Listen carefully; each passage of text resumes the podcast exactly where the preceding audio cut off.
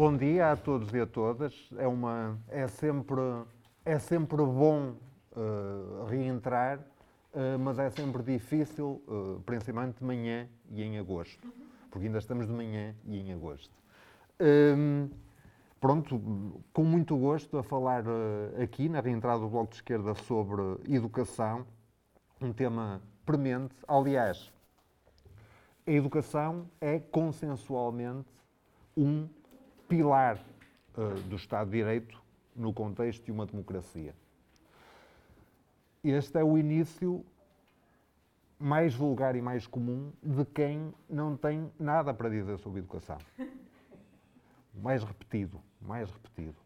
Uh, incluindo porque não sabe de que, de que educação nós realmente estamos a falar. Quando eu e a Maria José uh, nos propomos aqui uh, falar sobre educação emancipatória, nós estamos já a falar de um tipo uh, de educação. E, portanto, estamos já vinculados a algum tipo de educação que convém, que convém também explicitar qual seja. É que, por mais que digam, principalmente quem não tem nada a dizer sobre educação, que uh, a par do SNS, eventualmente, da educação é um pilar fundamental do Estado de Direito, por mais que digam uh, isto, a verdade é que nós continuamos aqui a falar sobre a possibilidade de uma educação que emancipa. Posso tirar a máscara? O que significa um, uma hipótese ousada que vai ser o meu primeiro pressuposto. É que se nós estamos aqui a falar da possibilidade de uma educação emancipatória, significa que há educação que não, que não é emancipatória. Portanto, há tipos eventuais, ou formas eventuais, ou experiências educativas que o não são, que são opressoras ou que são reguladoras. Já lá iremos.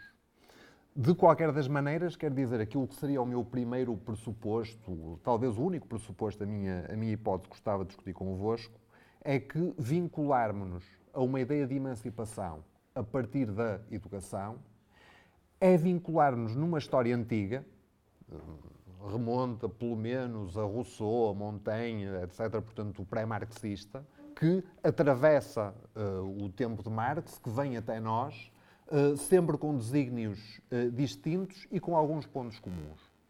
Um dos pontos comuns é conhecer desculpem o termo, inimigo. Portanto, o que é que caracteriza uma educação menos emancipatória, portanto, uma educação opressora ou opressiva? Um, esta será a minha função hoje. Uh, é mais ingrata, ainda por cima fui eu que escolhi, portanto, não tenho nenhum tipo de desculpa. Uh, e, portanto, vou tentar caracterizar-vos aquilo que seria um registro não emancipatório de educação principalmente hoje, debaixo e sob a investida de um capitalismo uh, neoliberal que está em curso e está em jogo, cuja cultura irradia sobre aquilo que são as nossas experiências educacionais uh, e aquilo que é o nosso cotidiano. Antes de mais nada, então, uh, chamar-vos a atenção para uma subtileza que é evidente, mas que me parece toda a relevância a assinalar, que é precisamente esta diferença entre opressão uh, e regulação. Quando uh, se fala, principalmente quando se fala de manual, a partir do manual, do registro de uma educação emancipatória, aquilo que nós falamos a maior parte das vezes é de opressão. Eh, este é um dos eh, registros ou um dos riscos de alguma não atualidade. Porque reparem que o mestre de escola, hoje em dia, encostou a palmatória. Eh, há uma numerosa literatura, numerosa iconografia sobre o registro opressivo da educação. Os martelos sincronizados dos Pink Floyd, Uh, aquilo são as linhas de montagem do, do Fordismo, dos tempos modernos do Chaplin, etc., etc. Uh, no entanto, a ideia de regulação, portanto, uma educação que tenta uh, inculcar de uma forma mais subtil aquilo que são os registros mais uh, opressivos dos valores dominantes, para isso não há iconografia. E nós combatemos e resistimos pior uh, àquilo que não tem uma representação iconográfica uh, direta. Por isso, aquilo que, eu, que eu vos iria propor para, para debater convosco seria aquilo que, à falta de melhor, vou designar por três linhas fundamentais uh, que caracterizam uma educação reguladora hoje, naquilo que é o nosso tempo de educação num contexto capitalista, neoliberal, etc, etc.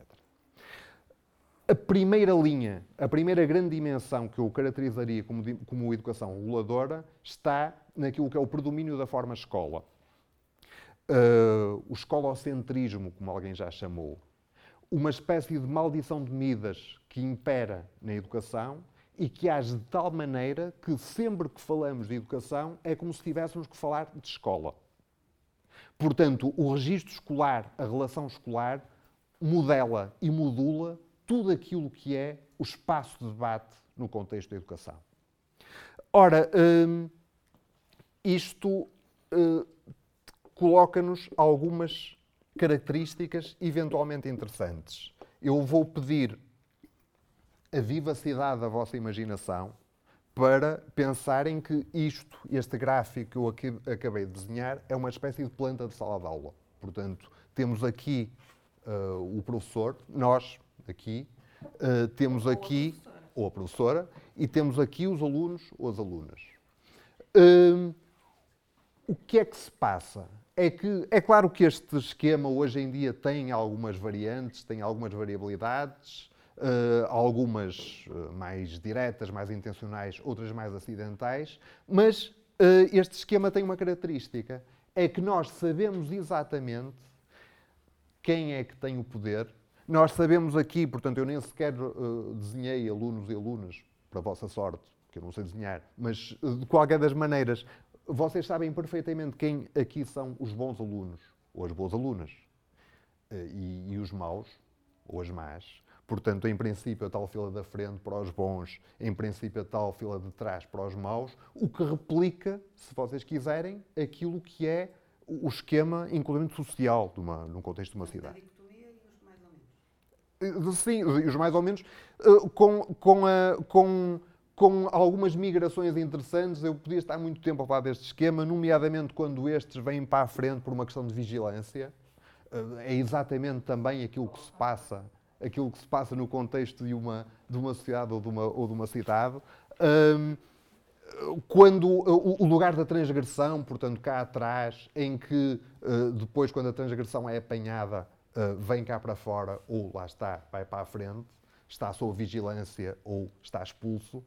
Um, e depois nós sabemos exatamente, quer dizer, isto é uma forma de Foucault, Dixit, é? uma forma de disciplinar e de utilizar os corpos extremamente eficaz, porque sabemos exatamente que este não pode olhar para trás, que está a transgredir, há vigilância de olhar para trás, aliás, tem que fazer esforço físico para olhar para trás, portanto, pressupõe-se, nós sabemos exatamente o que é que se passa no contexto de uma sala de aula aqui. E o professor ou a professora não olha para trás porquê?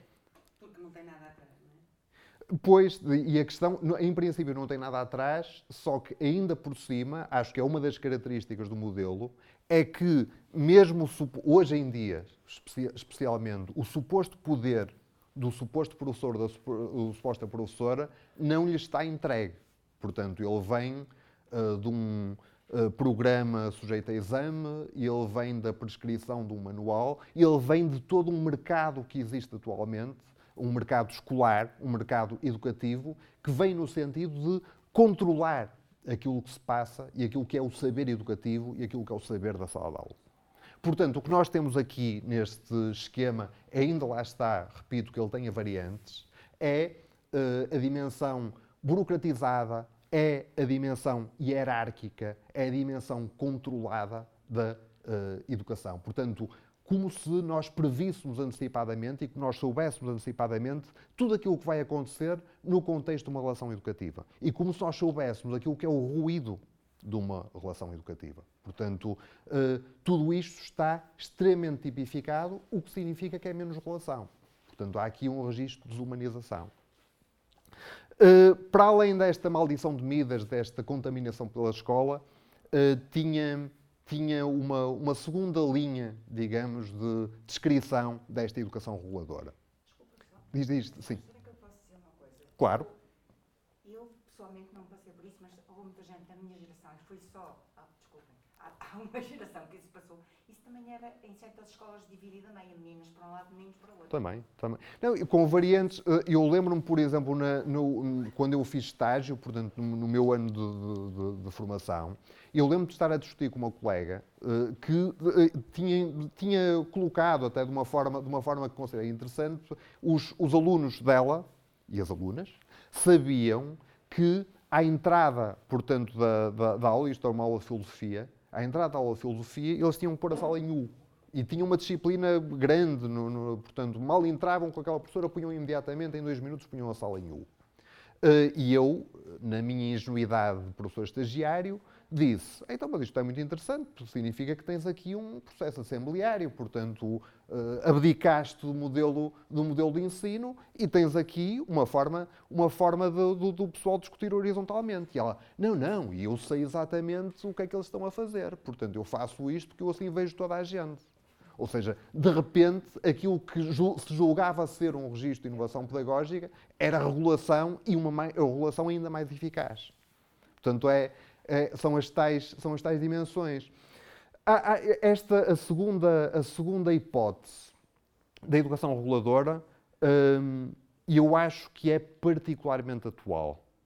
Uh, e acho que interpela uh, muitíssimo qualquer pessoa que se atreva ou que queira ser um educador crítico. Uh, e que é aquilo que chamaria um populismo educativo. O que é o populismo educativo? Hum, reparem, pegarmos em toda a tradição emancipatória e pegando desde Rousseau até, até Freire, até ao Boal, até portanto, até ao Bourdieu, qualquer, eh, qualquer eh, digamos, pensador eh, crítico da relação educativa ou pedagógico, etc., etc., tem muitas diferenças, tem um ponto em comum, que é uma crítica feita à autoridade. Portanto, nós poderíamos colocar estas pessoas no bolo do anti-autoritarismo. Hum, o que é que se coloca hoje em dia, o que é hoje o senso comum educativo? O senso comum educativo é nostálgico do autoritarismo escolar. Portanto, aquilo que nós mais ouvimos, incluindo disseminado até pelos média, é eh, há uma crise de autoridade por parte dos professores, por parte da escola, por parte da educação. Eh, e quanto a isto, há uma espécie de saudade daquilo que poderia ser o- a autoridade do, do- do docente, ou da escola, ou da instituição, ou, da- ou do- ou de- de- neste caso da escola mesmo. Eh, ora, como ser anti-autoritário quando as pessoas acham que não há autoridade? Eh, e isto, eh, em princípio, faz com que, mesmo no contexto da discussão, a discussão é menos direta. E, a, e a discussão sendo menos direta, quer dizer, torna-se imediatamente também eh, menos eficaz.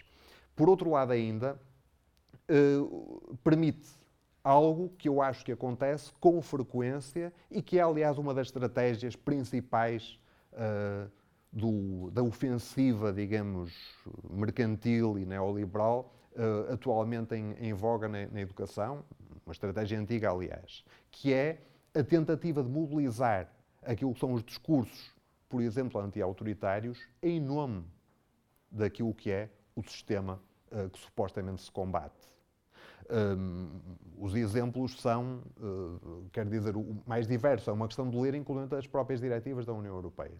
Portanto, o modo como, em nome de uma educação excessivamente teórica, eh, excessivamente eh, vertical, hierárquica, etc., etc., se colocam eh, contextos e desafios que vão diretamente para uma empregabilidade de subalternização da pessoa, eh, para, para o registro do empreendedorismo. Este é quase já o meu, o meu, o meu, terceiro, o meu terceiro tema. Portanto, um certo reformismo que existe, sempre existiu, no modo como se gera a política educativa. As reformas em educação aparecem normalmente com foguetório e fanfarra. Hum, tendem a mudar muito pouco, portanto, a manter o sistema relativamente inalterado. Podem ir um pouco mais para um registro conservador, podem ir um pouco mais para um registro um pouco mais inclusivo. Uh, no entanto, quer dizer, não alteram por aí além. E este registro não alterar por aí além implica que, ou faz com que, um sistema e um certo sistema dominante e regulador se vinque mais ainda. Uh, e as tais, os, uh, toda, todo o discurso pró-empreendedor, por exemplo, da, daquilo que são os regulamentos da União Europeia, nos dizem isto, tentação vocacionalista, uh, portanto, apropriando até aquilo que é o registro, por exemplo, da educação permanente, para uma subjugação, digamos, do registro educativo para o chamado mercado de trabalho e para aquilo que são as exigências hoje atualizadas do mercado de trabalho, individualizado, competitivo, mercantil, etc, etc. Uh, e depois uma questão que é uma questão que eventualmente gostaria de ver debatida e que é muito, muito curiosa, que é o modo como uh, se converte, se escolariza, incluindo o próprio manancial, digamos, de insurgência e de rebeldia que nós hoje temos na nossa juventude e como se converte isto em conteúdos muitas vezes escolares e perdendo totalmente qualquer tipo de dimensão disruptiva. Veja-se o caso das questões LGBT, o caso das questões antirracistas, o caso das questões das alterações climáticas. Nós podemos pegar neste esquema aqui eh, e pressupor que este é o João, esta é a Catarina, esta é a Rita, o João, a Catarina e a Rita combinaram ontem e estiveram numa uh, manifestação uh, climática, digamos assim. Uh, e este aqui é o António, e o António esteve numa, numa, num, numa iniciativa antirracista. eles estão no contexto de uma sala de aula onde vem uma ONG falar primeiro de antirracismo e falar questões ambientais. Perderam-nos completamente. Eles estão a falar de outra coisa uh, que não interessa nada a estes jovens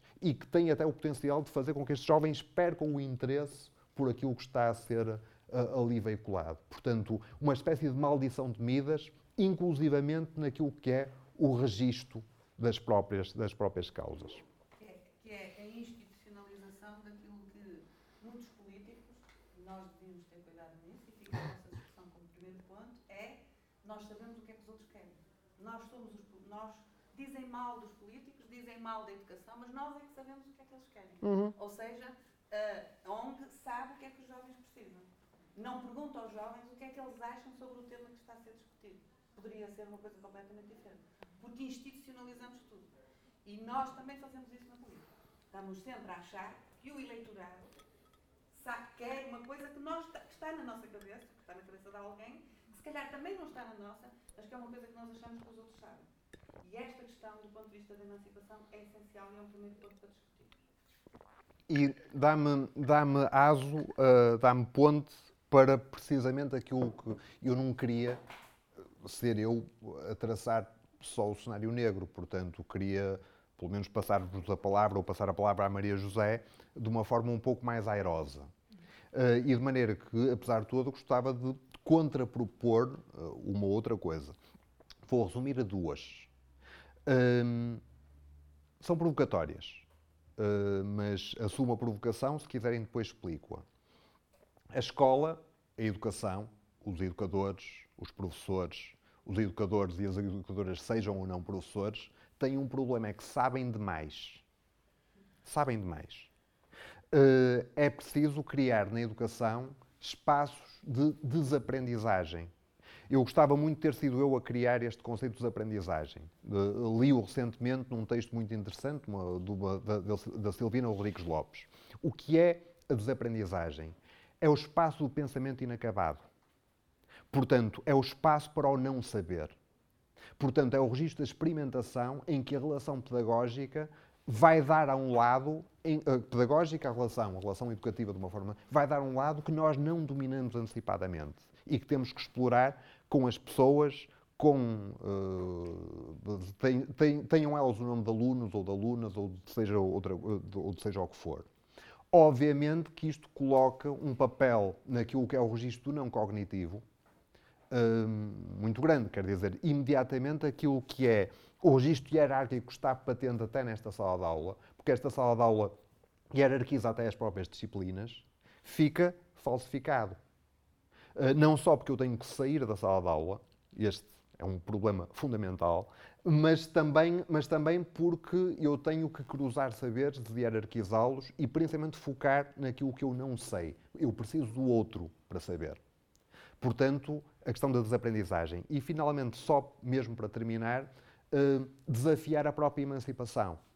Uh, o problema é uma cisão no próprio pensamento e no próprio movimento emancipatório e, e que é preciso que nós um, nos capacitemos dele com muita energia. E que é o seguinte, que é quem emancipa quem. Uh, a partir do momento em que eu sou o emancipador, que vou emancipar os pobres oprimidos, obviamente que eu não sou emancipador nenhum. Portanto, a função, o desafio do educador é criar condições para que todos e todas se emancipem uns com os outros, umas com as outras, uns contra os outros.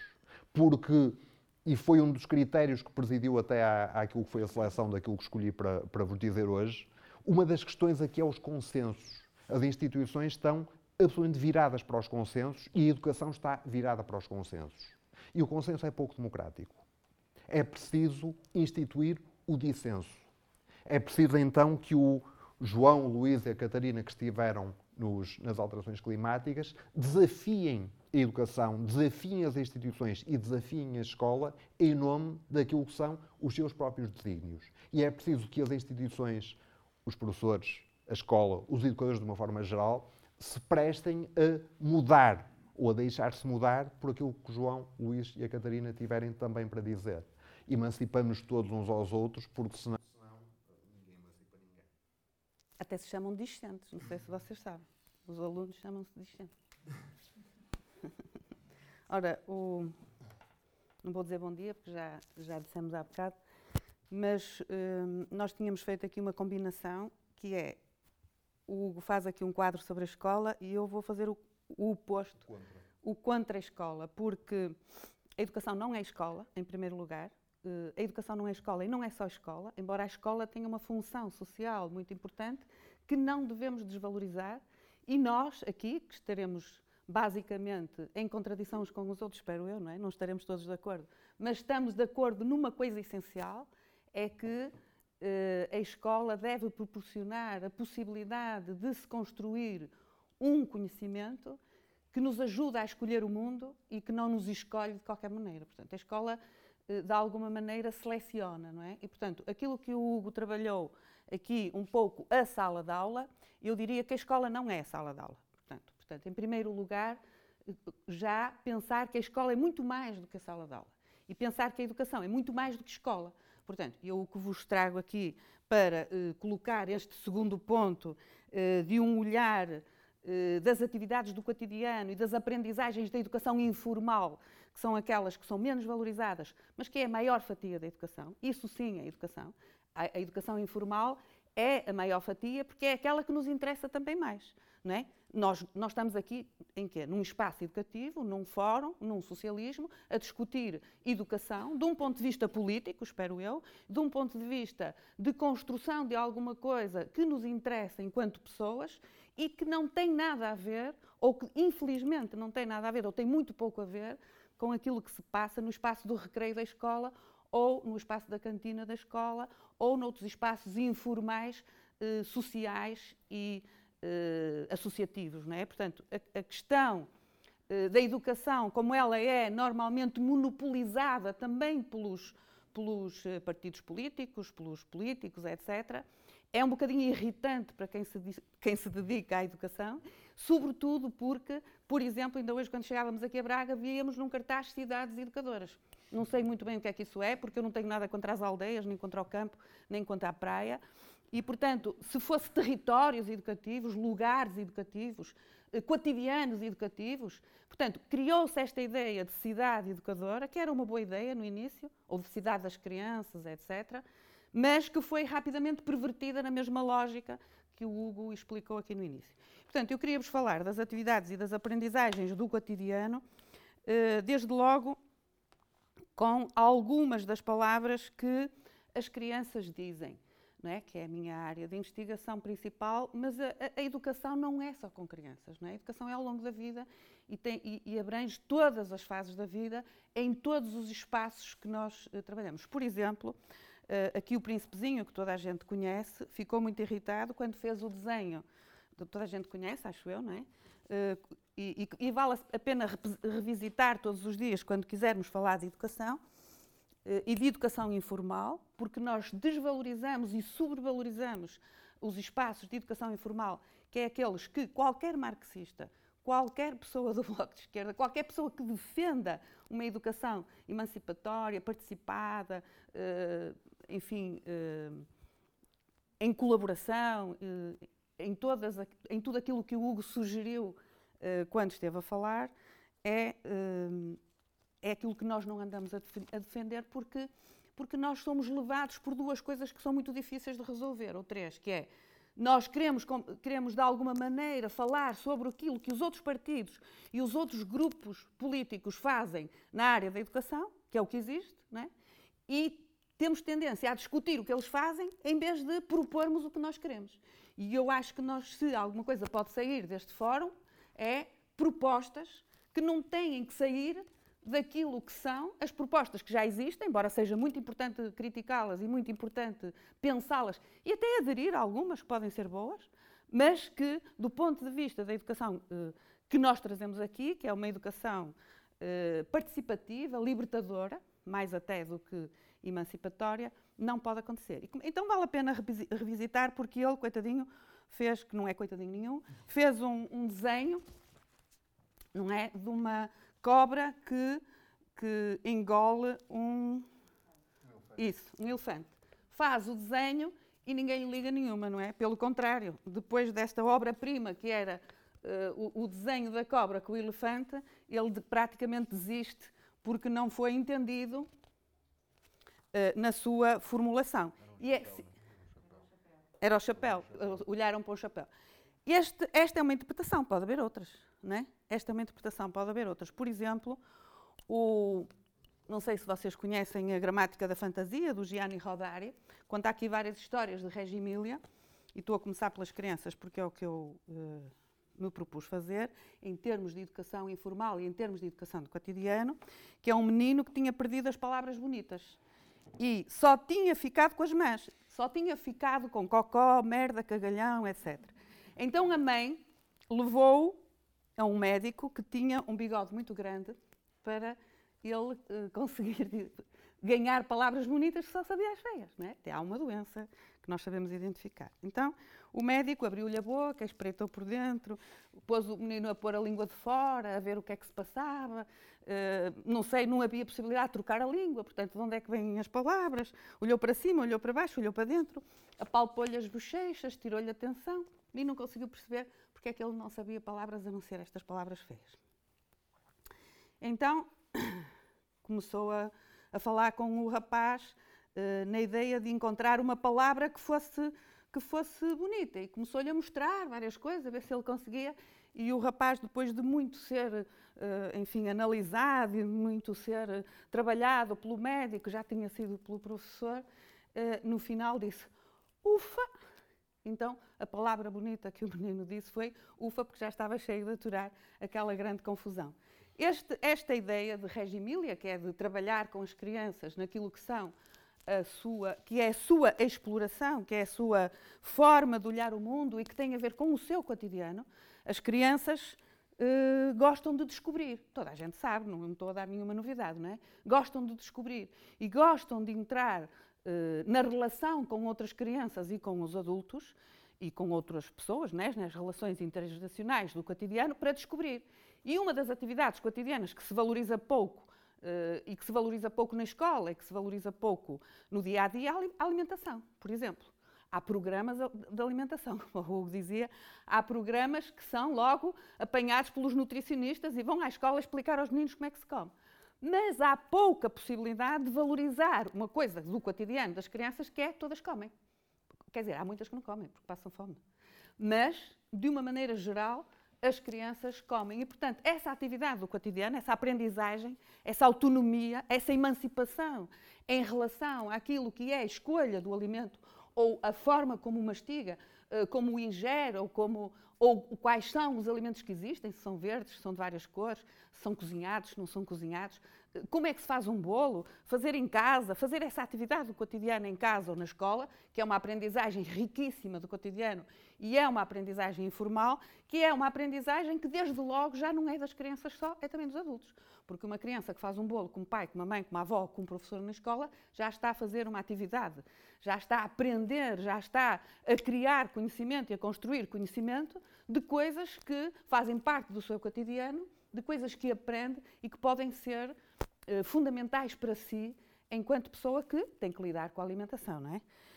Uh, e depois temos todas as outras aprendizagens por aí fora. Uh, o Regi Emília falou, falou portanto, contei-vos a história do Regi Emília, mas vocês podem ler também, se calhar já leram A Grande Fábrica das Palavras, uma, uma história muito bonita de um rapaz que gostava de outra, de uma menina, mas que não tinha palavras, não conseguia, não tinha dinheiro para comprar as palavras que ele precisava para mostrar a sua paixão. E que a escola eh, muito dificilmente, ou que, e eu não quero falar de escola, eh, as pessoas, os adultos, as pessoas que andam à volta das crianças, muito dificilmente uh, valorizam é? esta capacidade de amar, de abraçar o outro, de jogar com ele, de saltar, de, de fazer teatro, de mostrar as artes, de, de mostrar a música, mesmo quando querem, que, enfim, mostrar esta, esta variedade enorme de coisas que nós temos no nosso cotidiano, desde que nos levantamos até que nos deitamos, mesmo assim os adultos têm muita dificuldade e sofrem com isso.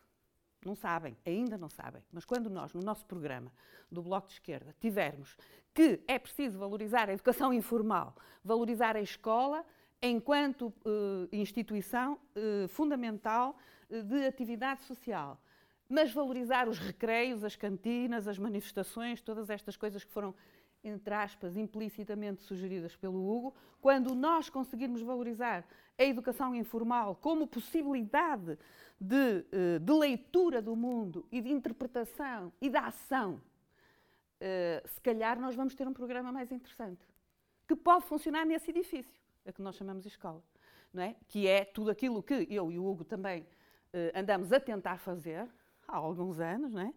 que é a intervenção comunitária, ou seja, a escola, e vou passar para os adultos, a escola uh, abrir esse espaço, esse espaço educativo, essa instituição, abrir para todas as pessoas que queiram aprender coisas umas com as outras.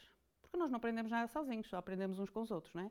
E, portanto, nessa relação, a biblioteca é um espaço construído com quem lá está e é um espaço construído com quem não está lá, mas que está lá sem estar. Que é, por exemplo, os pais estão na escola sem estar, não é? os avós estão na escola sem estar, um educador de infância ou um professor do ensino superior, como nós, que trabalha com outras pessoas, que, enfim, que leva um, uma proposta de trabalho para discutir, para, para acrescentar alguma coisa ao seu próprio conhecimento e ao dos outros, é alguém que não se fica por ali porque os jovens levam o seu conhecimento para outro sítio, as crianças levam o seu conhecimento para casa, fazem um postal de Natal, mostram aos pais, aos avós, etc. Tudo isso é educação informal que não se valoriza e nós temos que valorizar, porque é por aí que temos que ir, digo eu, eh, que sou bastante mais autoritária do que o Hugo.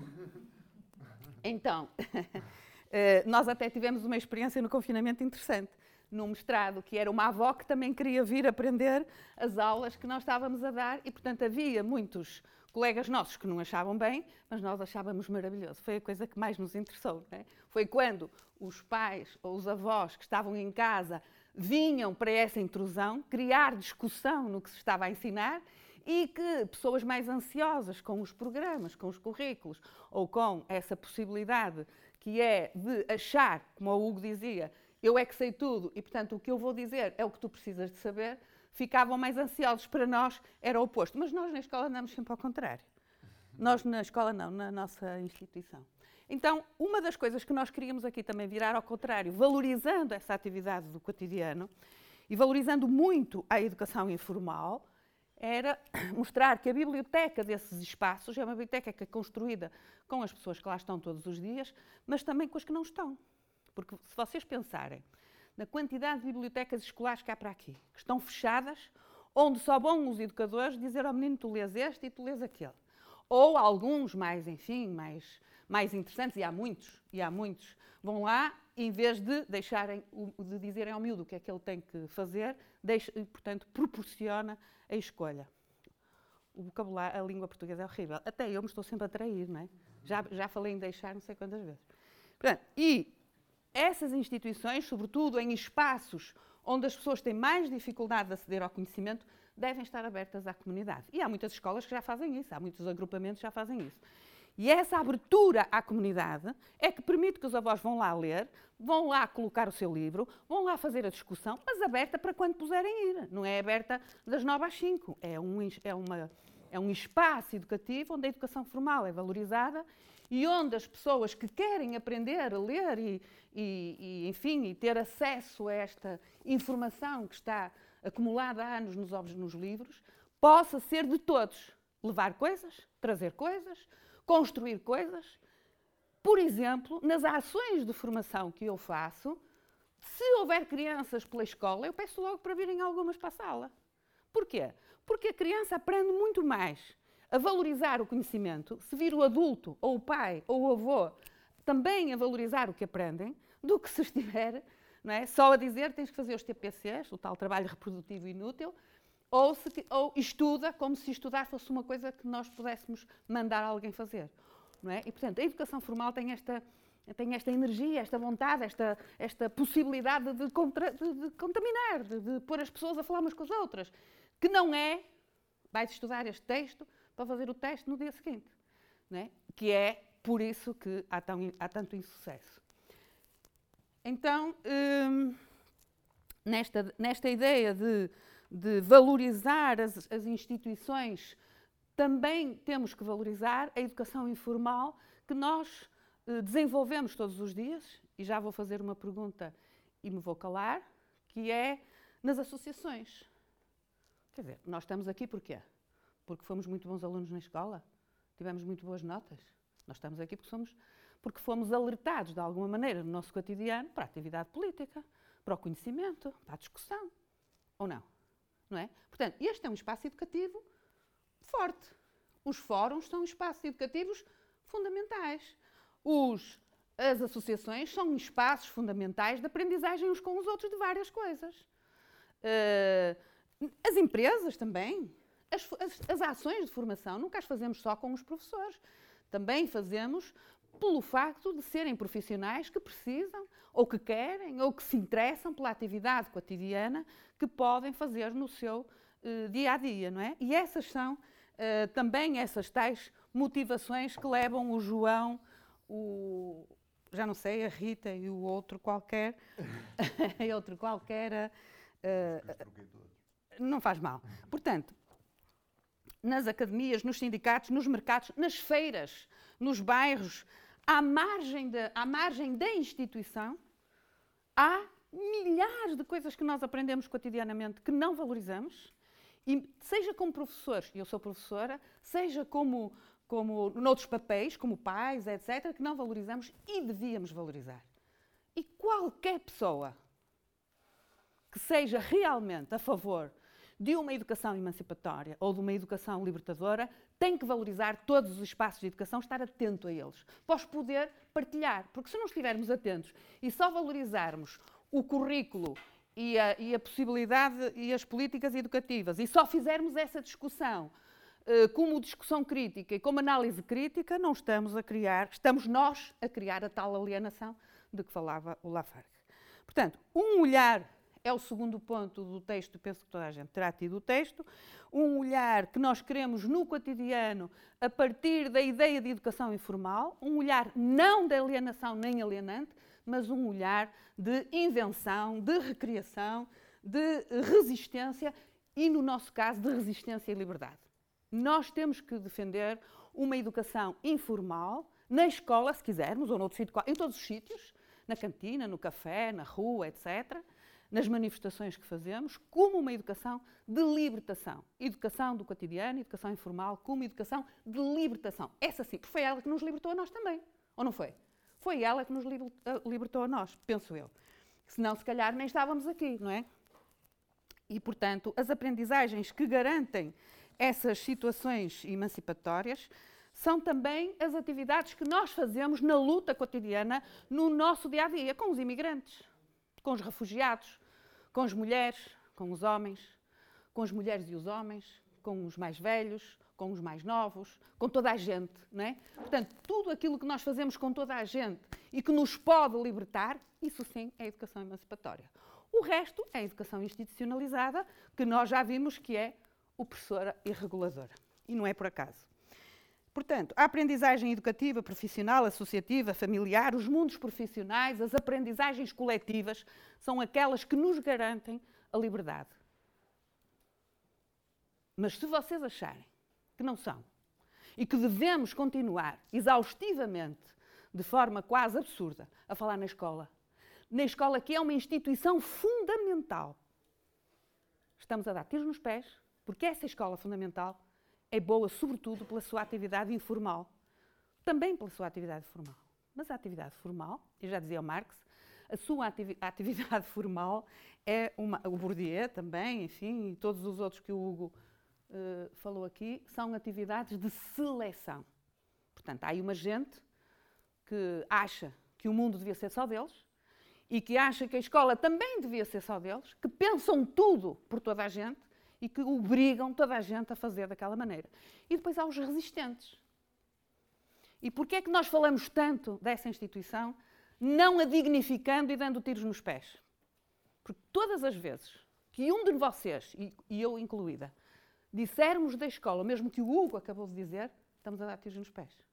Podemos fazê-lo, devemos fazê-lo, mas sempre mostrando qual é a alternativa. E a alternativa é valorizar a escola, os espaços de educação informal na escola, os espaços nessa instituição, porquê?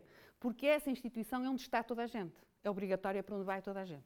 E não vão só as crianças, vão também os adultos. E, portanto, eu, eh, uma grande defensora da educação comunitária, da educação libertadora, eu e aqui o meu companheiro de, de séculos, escrevemos até há pouco tempo um livro que é sobre os direitos das crianças interpretados pelos adultos. Uh, quem quiser saber mais qualquer coisa, estão aqui uns folhetos.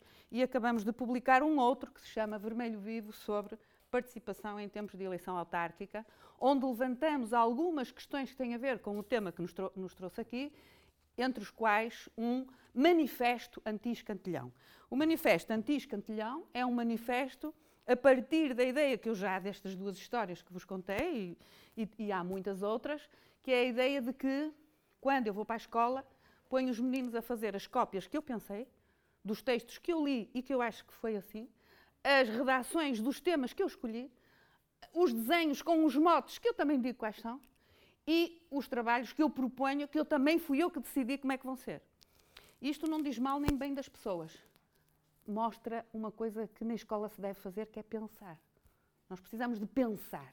Precisamos de uma, de uma escola mais lenta. E, portanto, o Manifesto Anti-Escantilhão, apesar de ser um manifesto que apela ao sentido e à vontade da educação artística e da necessidade da educação artística, é também um manifesto, enfim, que acaba dizendo o seguinte: se queremos uma educação, se queremos, podemos não querer, mas se queremos uma educação que seja libertadora, emancipatória, se queremos que o conhecimento seja transversal, discutido, partilhado, se acreditamos nisso, porque podemos não acreditar, se acreditamos nisso, então temos que nos unir.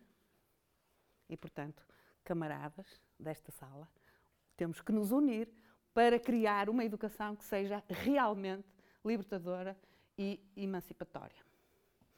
Para finalizar, só dizer-vos que, que era isto que tínhamos combinado, não é? Uhum. No senão depois ele ralha-me. Portanto, o Hugo falou em políticas, não sei se se lembram, e depois falou das instituições e da sala de aula. Foi assim, não foi? Foi. Mais ou menos. Portanto, ele falou nisto e vocês que são da educação e que, e que estão nisto há muitos anos, provavelmente chamarão o espaço macro qual? Qual é o macro aqui? Macro aqui. E o meso? Meso, muito bem. Bons alunos. E a sala de aula? O micro, muito bem. Pronto. Hugo, chumbamos toda a gente? Pronto, vocês agora estão chumbados. Depois disto estão chumbados. Porque o que nós propomos mesmo é o micro para as políticas, o meso e o macro para a sala de aula. É na sala de aula que se passa tudo, é com as crianças, quando elas começam a aprender, que se passa tudo, e é de forma deshierarquizante daquilo que é a possibilidade de escola que nós temos que tornar a sala, a escola, a associação, a fábrica, etc., o nosso espaço político, como espaço macro. Porque é aqui que se passa o mais interessante. O resto é micro. Pronto. Pode subscrever este Mais Esquerda no iTunes, no Spotify ou na sua aplicação de podcast. O mesmo acontece com os outros podcasts do Esquerda.net, como Alta Voz, com leituras longas de artigos, Os Cantos da Casa, com o melhor da música portuguesa, o Convocar a História, um podcast de Fernando Rosas com convidados diferentes todas as semanas, ou ainda o 4 e 20, o podcast quinzenal da atualidade canábica.